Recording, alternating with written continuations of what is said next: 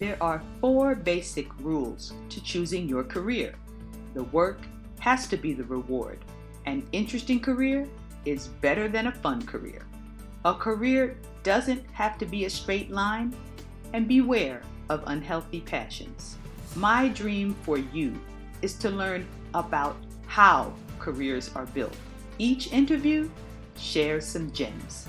Sit back and enjoy. I would like to welcome each of you to the Thinking About Building Your Career webinar series. Today, I am happy to have Dr. Wilsa Malveaux, who I will be speaking with today about how she has built her career. And the Thinking About Building Your Career webinar series is for young women who don't necessarily have people who have built enormous careers in their mirror every day and in their view. And it's for you so you can hear the strategies that young women have used to build a life and career that they love from scratch. So today I want to welcome Dr. Malveaux. And am I pronouncing it correctly? You absolutely are, yes. Okay, so great. So, Dr. Malveaux, welcome to the Thinking About Building Your Career webinar series. I'm so happy to have you here today and uh, to let all these young ladies know that a track athlete from Stanford is now Western president of the Black Psychiatrists Association. Am I right about that? Western Regional Trustee, yes. I, I was made a board member, trustee. Western Regional Trustee. Yep. I want to thank you for taking some time to speak with me today and give us a little overview. I mean, how did you get interested in the career that you have today? Well, I can definitely say it wasn't a direct path or something that was planned from the beginning um, by far. There have been a lot of, and I'm sure we'll get into it today, but a lot of different changes that took place over the years that kind of led me and guided me to where I am right now. Um, a big part of why I do what I do now is fueled by my experiences as a track athlete, as an athlete in general. Um, I was a four sport athlete in high school. I was recruited for two different sports for college, both soccer and track and field, and decided to accept a track and field scholarship uh, at Stanford. Um, I had a lot of different experiences from even before getting to the collegiate level, um, training for, I was a multi time junior Olympian. Um, was planning on going to the Olympics in high school, and because of an injury, uh, which we could always talk about later as well, um, actually wasn't able to go to trials then. Uh, in college, it took years to really get back to the level that I was before um, mm. after that injury. And when I finally did, that was super exciting, but had other disappointments that happened um, along the way with that career. So learning about dealing with these injuries, studying that when I did my master's at Stanford, and really having that experience as an athlete really fueled my passion for what I do right now. Um, I actually had planned on doing some a completely different field of medicine uh, when I went into medical school at Howard University, and uh, through a number of changes, realized that it either was not going to happen or I was going to have to sacrifice more than I wanted to for that particular goal. And I really had to evaluate what is important to me and what are my priorities and what do I really want. And um, when I looked at that and looked at my background in psychology from Stanford and my background with athletics, it just made sense to really come home to doing psychiatry and um, pursuing my hopes of helping athletes through this career that way. That is oftentimes what happens to folks. You know, your lived experience becomes what guides you into what yes. you really do. And what I, you know, just everything that you shared just reminds me and hopefully reminds the young people who are listening is that it isn't a straight line towards anything. Mm-hmm. It's not a straight line towards the Olympics. It's not a straight line towards Olympic trials. It's not a straight line in your career. Absolutely. And what you think you might be doing may not always be what you end up doing. But what I realize is that you always wanted to be a doctor. Yes, that that was always when I was very small. I wanted to be a veterinarian, um, mm-hmm. but we didn't really have any pets besides like hermit crabs and fish. So I figured I'd better stick more with uh, with people. I'm more familiar with that.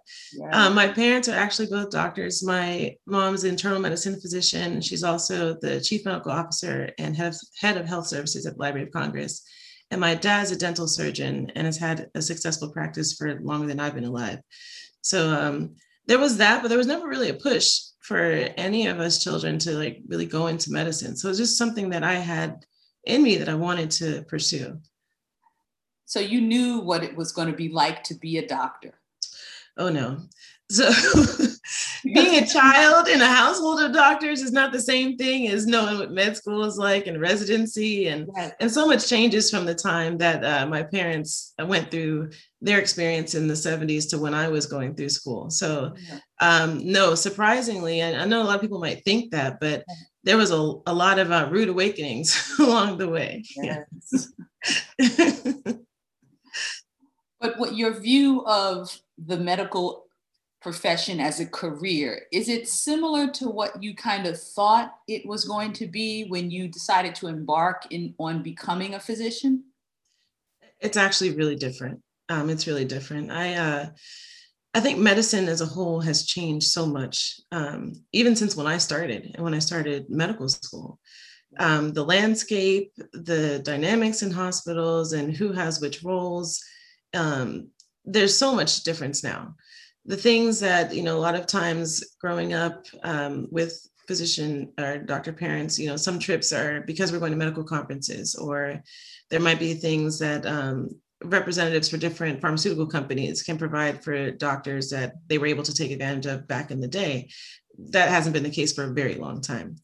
Um, so it's very different that way. Also med school is far more expensive now than it's ever been um, before and uh, you know I, having student loans and and seeing how that pans out and um, managing that as a practicing physician that's also very different than uh, the numbers that i hear from even other mentors that went to school long before i did. So there's a lot of change in, in the landscape of medicine but it's still rewarding.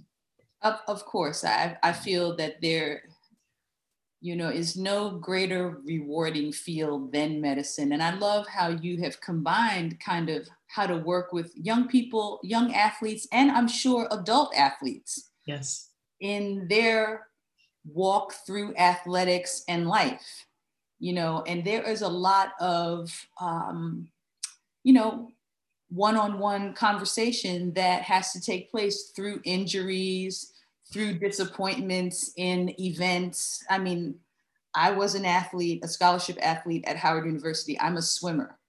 And in the 80s, when I was swimming, there were very few African Americans swimming.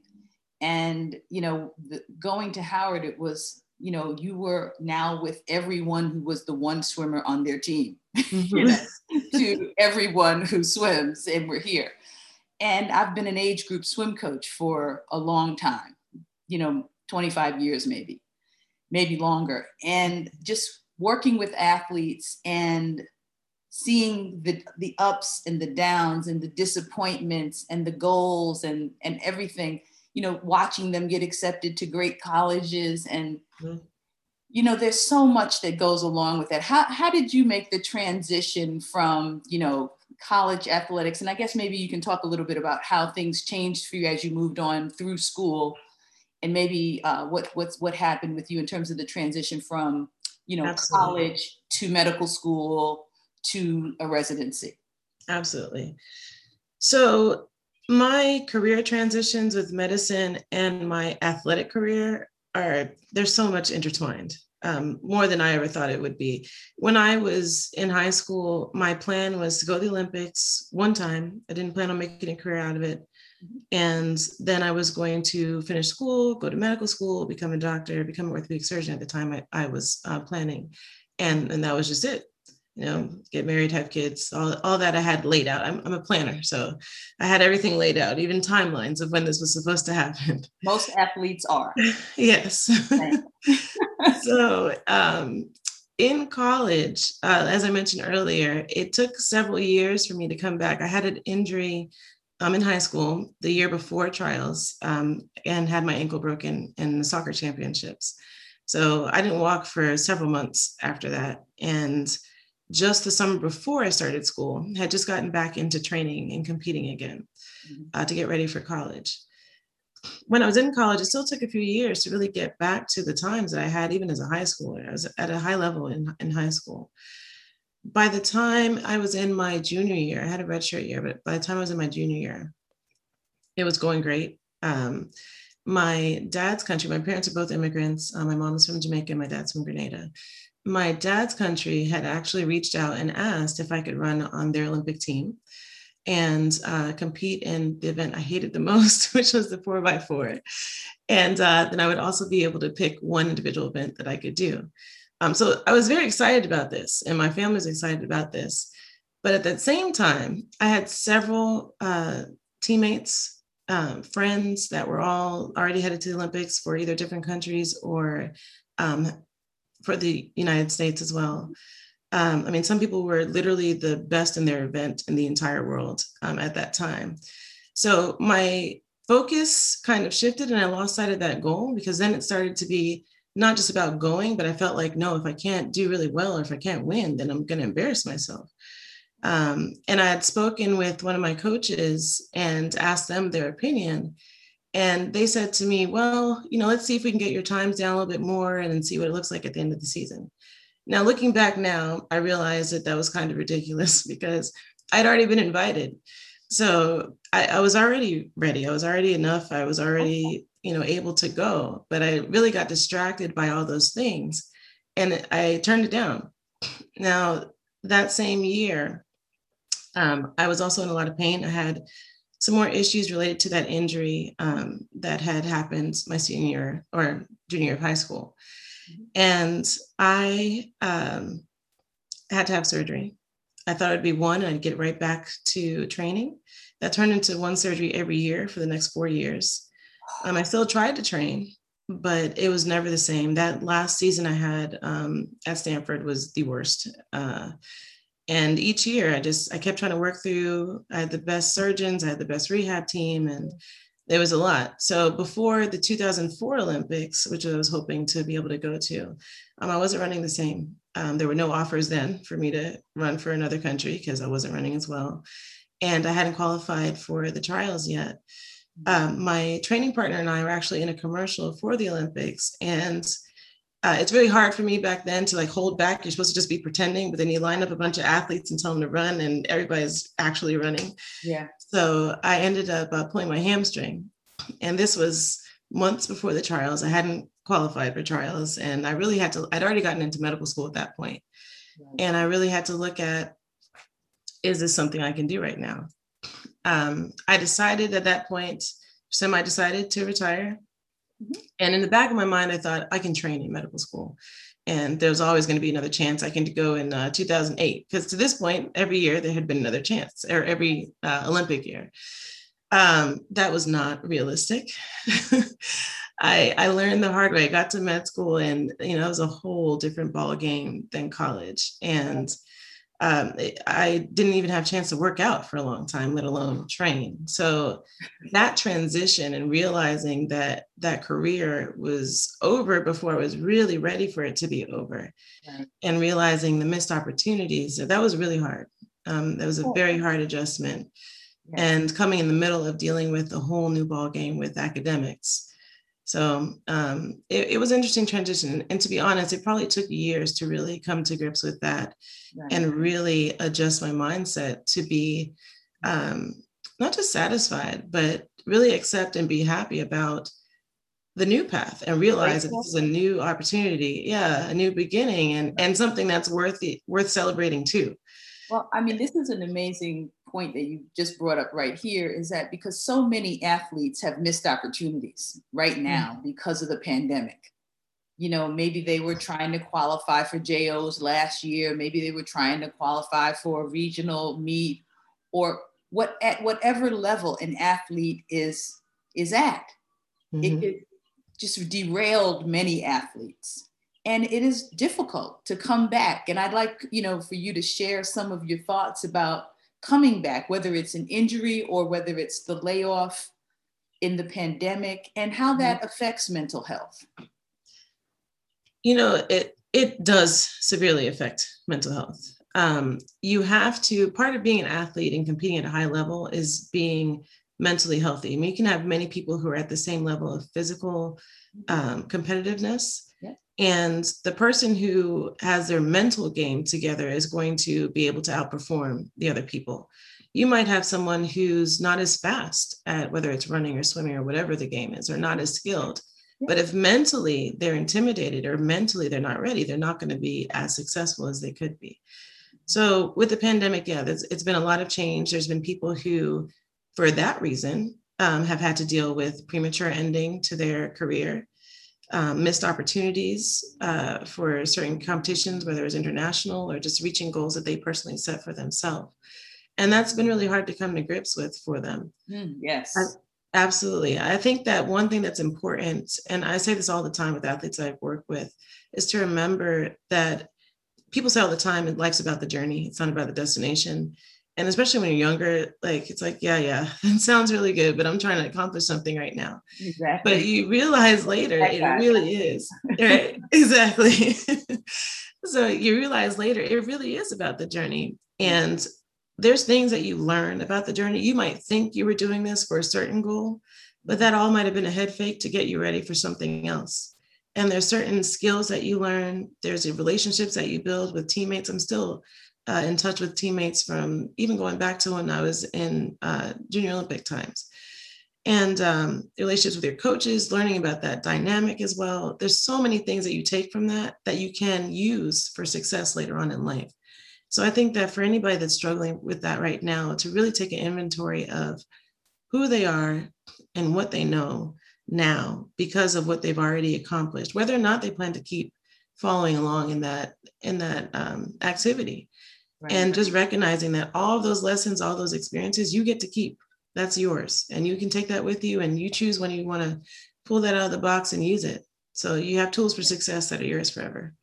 I, I, I, I just think that your comments about the journey of life are mm-hmm. part of the reason that I started my company, which is called One Jazzy Life, mm-hmm. because it is about the journey from wherever you are to maintaining health mental and physical.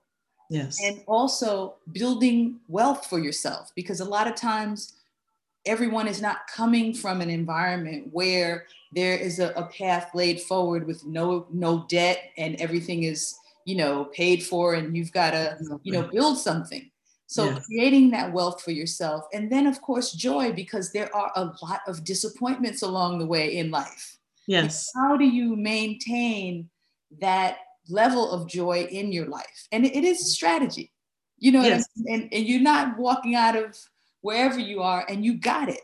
You do have to put some time into looking into yourself and really evaluating where am I? What do I like? Where do I want to go? And what type of life do I really want to live?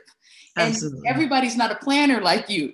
and I, I, would say that I'm not, I'm a planner, but I'm just sometimes running like Forrest Gump, and I'm I'm I'm latching on to things that I really love. I enjoy this. I want to say yes to this opportunity. I'm ready.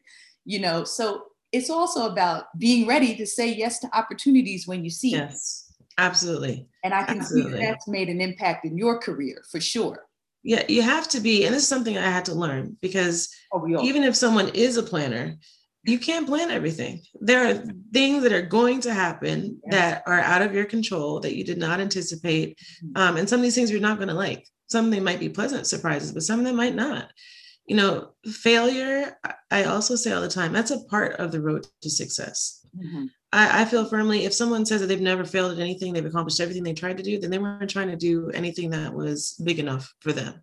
There are other things that they could have done, other things if they're so inclined.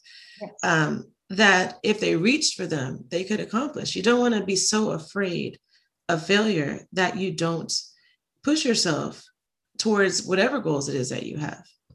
um, so there is a low bar that's set at times. And yeah. as a coach, you know as a as a as a speaking skills coach which is one jazzy life is about speaking to yourself about your goals and dreams and the life you want to lead but also as a swim coach you know my job is to say hey i'm recognizing that this is a low bar you're setting mm-hmm. you need to talk about that because yeah. that's not why i'm coming to this practice coaching you every day right you know so it's a it's a real you know it's a it's a give and take between a coach and an athlete and i and you know just taking that back and looking at that what was some of who were some of the people who really impacted you and your decision making as you've moved along? There are so many people. I know there are. There's I, so many people. I, will say this. You know, I already talked about um, my parents and and their hard work ethic and success. You know, definitely they've been a role model to many people. Mm-hmm. Um, Professor Ewart Thomas at Stanford. He was in the psychology department. I was a psychology major. Uh, my fifth year at Stanford, I had this grand plan that I was going to just take all the courses that were fun. Um, I liked to sing. I was going to take singing classes. I used to play piano. I was going to take music theory and piano lessons and all the stuff that I didn't get to do before, and just have a fun year and focus on training for track.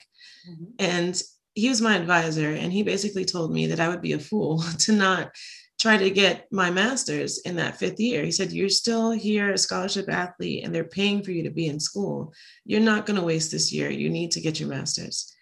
And if he hadn't said that, I, I wouldn't have done it. And my master's thesis was actually a sports psychology thesis. I was focused on the experience of injury and failure in athletes, how this affects their interpersonal relationships with their coaches and their teammates, and ultimately their decision to continue or quit in their sport. So my experience with sports and sports psychology started long before I even became a psychiatrist and long before I was even considering that as a career. So if it weren't for him, um, I wouldn't have done that. Um, other people I would mention, uh, these three people I kind of grouped together, uh, and I'll explain why. But um, Miss Marilyn King, Dr. Altha Stewart, and Dr. Timothy Benson. Ms. Marilyn King was the head of the SAMHSA fellowship that I did through the American Psychiatric Association when I was in residency. And that fellowship um, is really there to build up people that they identify as future leaders in the field of psychiatry um, who are from underrepresented groups in medicine. And through that fellowship, we get grants of like tens of thousands of dollars towards projects that we have to put a grant proposal together for, and um, and work towards this. And uh, on top of that, we go to conferences, we meet with other mentors, other fellows. Mm-hmm. So um, without that program, I probably wouldn't be where I am today either. There's so many people I met. Um, Ms. King also is the one that introduced me to Dr. Timothy Benson, um, who's now deceased, but he was a friend and a mentor. And he really pushed me to not worry about what others' expectations might be in terms of how this should look or how I should go about this, mm-hmm. but to really focus on what I was actually passionate about and to pursue those things and really identifying like with my story and what I've been through, mm-hmm. um, this is the message I have for people, and this is how I can help people, and to go for that. Um, so I'll always appreciate him for that. And Dr. Stewart, um, she was the first uh, Black president of the American Psychiatric Association in over 100 years of the organization's existence. Mm-hmm. Um, she's also the medical director for the WNBA. And um, she's probably the first female sports psychiatrist that I ever, certainly Black sports psychiatrist I'd ever met. And she's done so much. I mean, she has so many other titles and accomplishments I could list, but mm-hmm. she's also another person that's been a role model to many and has been a friend and mentor. So, all those people I would definitely say had a, a major impact. That, that is right there says what I like to talk to young people about is one of the lectures that I give, not lectures, but workshops, is about making connections and mentorship.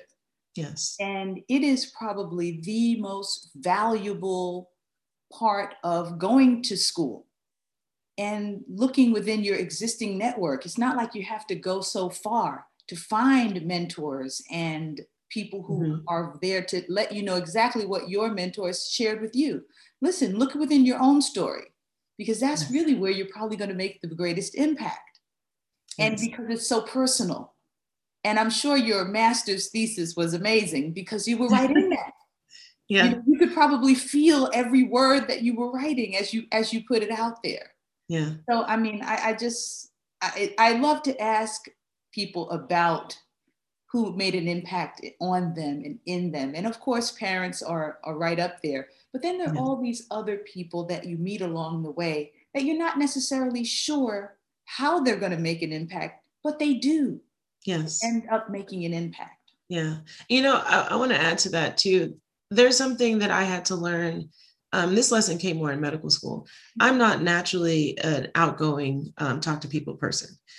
And um, I, uh, when I was pursuing a career in a more uh, male dominated field, you know, it was, I saw at conferences, especially being a woman, how some of the other, the surgeons that were there would direct their attention or their questions to the males in the group. Mm-hmm. And I saw this happening. And within minutes, I had to decide no, this is not how this is going to happen. I'm going to make my presence known. I'm going to initiate. I'm going to ask these questions and I'm going to speak up. And um, so I had to learn and develop that skill because it's so important, not because it's who I am, but because it's necessary. Yeah. Um, but the other thing I wanted to say is that not everybody that you learn from necessarily needs to be a mentor or that becomes a friend it can be role models. It can be people that you learn from from a distance. It could be people that you might not even be particularly fond of but you'd see the value in what they do. Yes. Um, there's one uh, a surgeon um, dr cato laurencin who's at uva and he was speaking to a group of us at um, a conference. Mm-hmm. and he said something that stuck with me um, ever since. And this was you know definitely well over a decade maybe close to 20 years ago. I can't recall right now but what he said was personal fear, get over it. It'll only hold you back. So I just want to say that for people who who want to reach out to certain people for mentorship, people who have ideas of what they want to do, maybe they even have naysayers telling them this is not going to happen. Don't worry about that. You know, don't be intimidated. Just you see something that you want to try, you go for it. Because not doing it and being held back by that fear, that's only going to hold you back. And the only failure there is that you never tried and and not to mention you will be dogged by that thought of I should have. Yes. You. Yeah. That that's a natural fact. You will it will ruminate in you for years. I mean, I know this in my own life. I mean, everybody's got something that oh, I should have done that. I should have done this. And you know what? Mm-hmm. It's it stays with you. Yeah. And so the best case scenario is to to reach out and try and and and it is so much fear that young people create and even older people create fear when it's time to go out and meet new people because they think that they're not someone who is able to you know meet new people. Like that's a real skill for them. I mean yeah. you know like this is a true story about me. I started my career as a sales representative with pfizer. And my father said to me when i told him what the job was he was like oh you're going to last i, I give it six months because that is not you mm. because I was not that person who was going to go up to people, talk to them, and, you know, ask, give them the pros and cons of the medicine and ask them to prescribe. He just couldn't see that. Mm-hmm. And lo and behold, I ended up winning their, you know, highest, most coveted award because I learned how to do that. It took yeah. a lot of energy, you yeah. know, for me to go from the person that I was to the person who could who could go out and do that. Mm-hmm. And that's a process. You know, it doesn't happen overnight. And that's part of what I teach because people think just because I'm not good at this doesn't mean I can't learn this. And that mindset is is going to keep you trapped. It's yes. not the mindset that that I'm going to say proverbially we need. We need that mindset that I can go out there and I can learn this skill. Mm-hmm. And not only Absolutely. can I learn it, I can master it and go out there and do it. That's right. So, and, and, that's a, and, and and that's great because you clearly have done that in terms of how you have taken advantage of your mentor relationships and have watched them grow over the years. You know, something you said, you know, when you talked about your father's uh, interpretation of your plan. You know, I remember uh, when I was getting my master's, um, my dad he felt that i was wasting my time. He was like no you're supposed to be going to medical school right now. Nobody asked you to do that. You already had your chance to go to the olympics. You turned it down. It's time to let all that go and move on. Um, now of course things happened the way they were supposed to happen and there was value in that. But i think that it's important whether you're thinking about the example you talked about or um, you know when my dad said at that time or even what my coach said when i decided not to go mm-hmm sometimes even people who care about you, even people who feel like they know you, they can be wrong about these things. And it's not because necessarily coming from a place of malice or that you're not capable, right. but you have to really realize sometimes you were given the vision, they weren't given the vision. Yeah. So you, you kind of have to sometimes actually protect your visions um, because other people, they don't necessarily have it. And you don't need to open yourself up um, to that type of um, doubt. Yeah, exactly. you know, because you know it kind of hurt to hear him say that, but I was like, wow, he knows yeah. me. What if I maybe I should right. look for another job and quit this thing? You know, I said to myself, nah, let, let me give this a shot, you know, and and it, and it ended up being something that that was able I was able to use to get to my vision of my life. Yes. You know, and that's and that's what we're, we're out here trying to do is give everybody a chance to get to the vision that you see of your life Mm-hmm. And that and that's a that's a great thing. I mean, you know, it won't be it wouldn't be an interview with me if I didn't mention Michelle Obama. You know, uh-huh. that is my queen. I love her. and if you haven't listened to the audio or read her book, Becoming, I have both. Yeah, there you go. So yeah. you know, in her book, she said, you know, I'm still trying to figure out what I want to be when I grow up, and I think that's one of my favorite lines Mm-hmm. And do, when when you meet a young person who is confused about what they want to do, what do you share with them? You know. Yeah, I, I share with them the importance of being, we talked about this a little bit earlier, open, but also flexible. You know, if I was not able to develop the ability to be that way, because again, naturally that's not that's not me, but I had to learn that. Um, I would have stayed stuck on a plan that when I look back on it and think about what that would look like, I don't think it would be the life, it wouldn't be as good of a life as I have right now. Mm-hmm. Um, and I don't think it would have been as good of a fit as a life I have right now. So being really open, it's fine to have goals. It's good to have goals.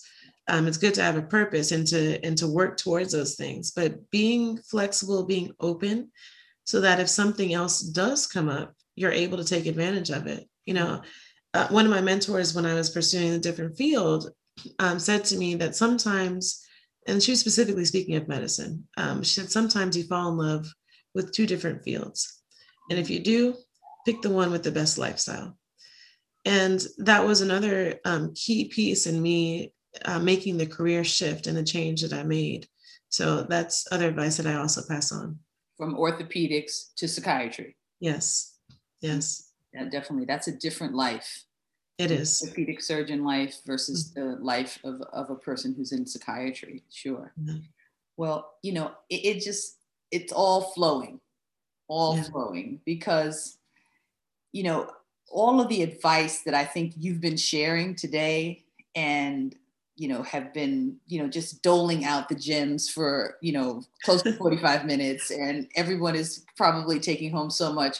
If you could just think about, you know, you know, what are a few lessons and pieces of advice that you would share just to yeah. let folks know? Like if you're in a, at a crossroads and you're thinking about what you want to do, you know, how how do you go about building this? So, one thing I think is important is to really take inventory of what it is that you enjoy and what it is that you're trying to accomplish. Because sometimes you might think that it's one direction that you need to go and that's the path. Maybe that's a path that you've seen before mm-hmm. and the only one that you've been exposed to but that doesn't mean that's the only path. So you really have to evaluate what it is that you're trying to do. Um, the other thing is you know i've said before not to get distracted or discouraged by by naysayers you don't worry about that but at the same time it's very important to keep in mind again what your true purpose is what your true goal is so that you don't find yourself caught up trying to prove a point as opposed to pursuing what you're actually really passionate about. Yes. Um, so that's another pitfall I would tell people to to avoid. Um, you know, just being fearless, not worrying about um, how things may look, not worrying about if your journey is a straight line, as we talked about earlier. Uh, most people's aren't, and you know, it's kind of like social media. You know, everything usually looks great on the outside and people have a tendency to post more of their highlights but while you're looking at their highlight reel they're still living their real life and you're comparing their highlight reel to your real life because you know the ups and downs that you've been through mm-hmm. um, but it's very important not to do that you know the there is a, a, saying that comparison is a thief of joy yes and it is uh, it is and it's an easy trap for anybody to to fall in even if you know better yeah. um, but it's so important to really focus on yourself. And if you're going to compete with anybody, you compete with who you were five minutes ago, compete with who you were last year. Don't worry about the other people because if you're walking in your own purpose, uh, you're going to be successful and you're going to be successful in the unique way that only you can be because you are who you are. Gems, That's all I'm saying. and I mean, you're going to be successful in the way that you're going to be successful, that no one else can be successful in that way. Yes. It's very hard to absorb that as a as a young person though. And I didn't grow up in college with social media. Mm-hmm. You know? And so I really didn't have that view of looking at the success of everyone, you know, all day, every day in my own life. Mm-hmm. But I just see that this is unbelievably like stressful for young for young women and young guys too because they want to insert themselves in this at the highest level today.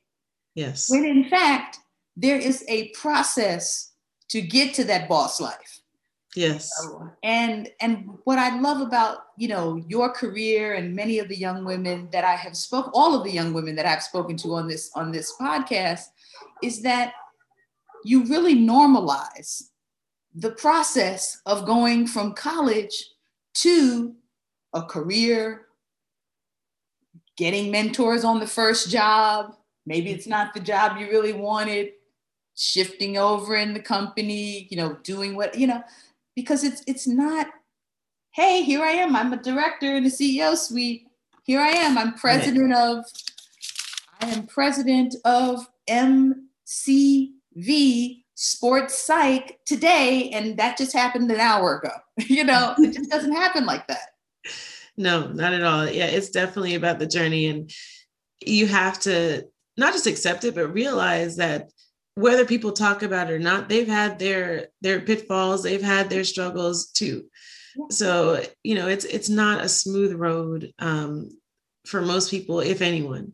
So, and I think that that's fine to normalize that and accept that and just really know who you are and be confident in who you are and be confident in your journey. Mm-hmm. It's not a loss unless you don't learn anything from what happened. Right. Eh, you know, something else that uh, I mentioned Tim Benson earlier um, in one of our very first conversations. Uh, me being um, a go-getter and and trying to really, I was really focused on this new goal I had at the time of now pursuing this career in sports psychiatry. And I was a first year resident the first time I spoke with with Tim, and I had applied um, early for the SAMHSA fellowship that I mentioned. You're supposed to wait until your second year residency, but I was like, no, I'm gonna do it as an intern and get in there early and start this this train going as fast as possible so that when I graduate, I'm hitting the ground running. Um, and I did research. I talked to other people who had had done the fellowship before and learned about like kind of what they did and what their grant was about. And I constructed something that I thought was you know perfect for the application. Mm-hmm. Um, I did not get in. And I remember speaking with Tim after Ms. King had connected me. And um, the couple things he said that were key in that conversation. One was never turn down free money. And uh, the fellowship came with funds. And he's like, Do you know what you could do with that towards building your career and getting exposure and all these things? Like, you're going to apply again the next year. And that's when I was supposed to do it anyway. Um, but he also said he talked to me about his journey um, he had been an athlete before and then he was a sports psychiatrist at harvard at that time and he was saying about how he also had to learn you can't get caught up in feeling like you know you've already proven yourself you've already done all this stuff before and you know you can't feel like well do you know who i am? And expect people to just give you things. That's not how it works with life. Right. you have to prove yourself over and over and over again and and that's just how it is. So eh, he he said to me, you really have to get recognized outside your organization before you get recognized inside your organization. So he's like, you're going to apply again, and um, you know, just you're you have to be humble and just recognize as a part of the process. And I did. And the other thing I did when I applied again was I didn't write about, I can't even remember what I wrote about the first time and what my plan was the first time. When I applied the second time, it was focused on what I was actually really passionate about, which was sports psychiatry my my grant proposal, my plans for my career, everything was surrounding that. So I don't think it was just the timing why the second time it happened. I just think that because I was able to show up with my authentic self at that time and really talk about what was important to me and not what I felt like people wanted to hear, um, I think that made all the difference. Yeah, I have to say that was a that was the theme of a of a, a webinar I was on last night. My son is a sophomore in high school, uh-huh. so you know I'm getting we have to get on these webinars about you know his college process that's getting ready to start next year, and you know you know parents are always concerned about the essays, and really what it was about was just what you said, let the student be the best student that they can be, but let them bring exactly, you know, what they're interested in right now to their essay and how it relates to their life and where it fits and if that if that's what they're passionate about today that's great but it may not be what they're passionate about tomorrow because yes. as i change so changes the world you know so right. it's not like we're living and we're going to be only passionate about what we're passionate today because we're going to learn things and mm-hmm. we're going to become passionate about other things which brings me to you know as we kind of wrap up i want to give you an opportunity to share about uh, about your company and how it relates to the intersection of mental health, sports, and racial and social justice. Because it, there's been a lot of those intersections right now. And as we're approaching Absolutely. the Olympic year, um, I think that there's just going to be even more as as the summer progresses. Yes, I, I definitely anticipate more of that. Um, so with my company, uh, WCM Sports Psych, I have a number of different projects that that I do with it. Um, I do consulting work. Um, so uh, I work with the U.S. Anti-Doping Agency, and um, I provide services for the Olympic athletes um, as a member of the registry for the USOPC's mental health registry, and also the work that I've done um, over the past couple years now with the W with sorry with the NBA um, with their mental health and wellness program. Um, in addition to that, I do talks because it's very important to educate people. I, I, love mentoring people and helping people to actually reach their goals and understanding um, how I came to be where I am. Because you know sometimes some people are not really open with with sharing that, and I, I think some people feel like they kind of have to hoard information or or feel like well I had to do this on my own, so you have to figure it out too. And, and I encountered a lot of that on the way.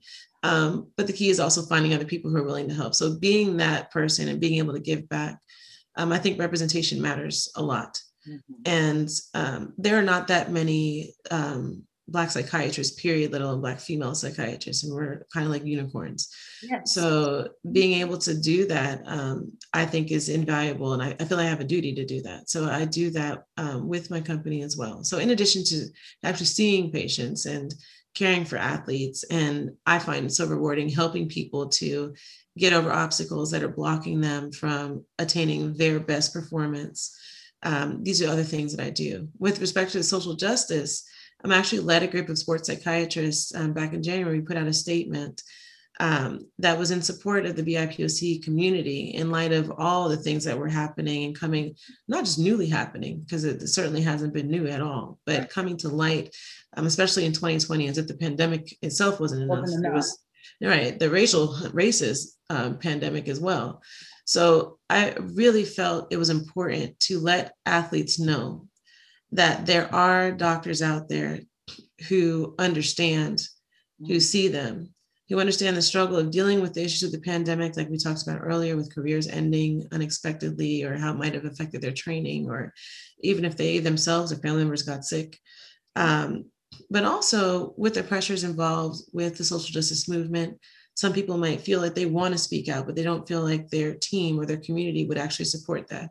Or they feel that they're not comfortable speaking out, but there's pressures from other people to do that. Just knowing that that is a valid concern, a valid conflict Yes. And there are people who are sensitive to that. Um, there's no way to be exposed to these traumas and these things and not be affected. So if that is the case, you're not abnormal. Um, that is a normal response, and there are people who get it. Um, there are people who see them, who hear them, and want to help them. So, I, I'm just, I'm just so thankful for that because not only are you able to see, you know, people in California where you are, but because of telepsychiatry, and the way that the world is right now, you can see people everywhere. You can, you know, be a someone who can reach out to you from wherever. I mean, there are nine people on this call who I know on this webinar who may reach out.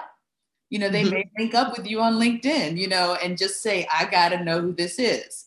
And I want to know you better. And because, because like you said, it is very difficult to ma- imagine how you go from one place to the next because nobody gives you the secret to this sauce no you know and and if you don't see it in your own family and, and i think you had a, a, a, a very special upbringing to be able to see it in your family Well, the interesting thing is, I saw that there are people who are professionals. Professionals. You know, yeah. and I, I, saw people professionals in medicine, mm-hmm. but no one was a psychiatrist before. No one was dealing with with sports before. Mm-hmm. Um, so there was a lot that I really had to figure out for myself, and not by myself, right. but seeking out those people who could be whether it was mentors or role models or just paying attention to what was happening. And I'm not saying that to say that your path was easy, not at all. I'm just saying to say that you were able to see professionals. Yes. You were able to see people who had gone to college, gone to medical school or graduate school, and decided on a career and actually implemented that. And in it's just not a, a real thing for everyone. It was a real thing for me and my family. My mother and father are both professionals. Mm-hmm. And but that's not a real thing for everyone absolutely and and that's um, one of the reasons i'm so thankful that you decided to participate in the thinking about building your career webinar series because it is just exactly what i wanted to have this conversation for is just to normalize say to young women and young men out here that hey regular people who are just like you do this they don't mm. fall off the map and do nothing. This is what we do. Everybody is not going to be Beyonce, but mm-hmm. there are going to, the Beyonce effect of life is amazing. But mm-hmm. still, professionals are here who have made amazing lives for themselves. And that's what you're showing us and telling us and just giving all the flavor for. And I just, just want more young women to know that you exist and reach you. out and try to understand how you did it. Look at your LinkedIn profile, see the different scholarships and awards and articles that you're writing so that they can learn from that. I know I do. I share them with my group and I can't wait to share this podcast with, you know, more people when it comes out. And uh, can people reach out to you in any way or what's your preferred method? They can. Um, there's a few ways to follow me. If you're on Twitter, at Dr. Wilsa on Twitter. Um, for Instagram and Facebook, it's at WCM Sports Psych. Um, LinkedIn, just look for my name, Dr. Wilsa Charles Malveaux. Um, and email, they can reach me at drwilsa at wcmsportspsych.com. So these are all ways that they can find me. You just got, I just got another. I don't know if you can see the chat, Dr. Yeah, I see things popping up. Yes. Thank you. I'll just read this one. Thanks for this inspirational session. Dr. Malveaux dropped so many gems. That's from Alyssa. You know, and and and just that, that's just half of what, what's going on out there. So people are appreciative. This was time well spent. I I just want to say to everyone, you know how to find me, Janice Saunders at the real Janice Saunders.com uh, the real Janice Saunders and Instagram. And I look forward to connecting with each of you. And if you're interested, you can learn more about the Confident Speakers Club. You can always send me a DM about that. And with that, I want to say thank you and end this session and ask you to continue doing all the great work that you've been doing and and thank you for the gems.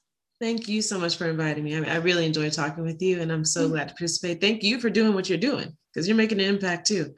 Thank you. You're very welcome, and thank you to all the young ladies who uh, who joined us today. Well, let me see. Are, do any of you have any questions that you'd like to ask Dr. Malveaux? If you have a couple of minutes for some questions, sure, that's fine. I'm just looking at. Just put it in the chat if you have a question, ladies or and gentlemen we're just getting a lot of thank yous. Thank you both so much for the wisdom shared. Thank you. Um, I don't see any questions. So I will close this thing up and let you get back to life, back to reality. That's all right. Thank you so much again. Have a great day. Thank you. Bye-bye. You too. Bye. I hope each of you enjoyed this webinar and learned a few gems you can use on your professional journey. For more inspiration and information to build the career of your dreams, follow me on Instagram at The Real Janice Saunders. Until then, be busy being who you want to be and living a lifestyle that suits you just fine.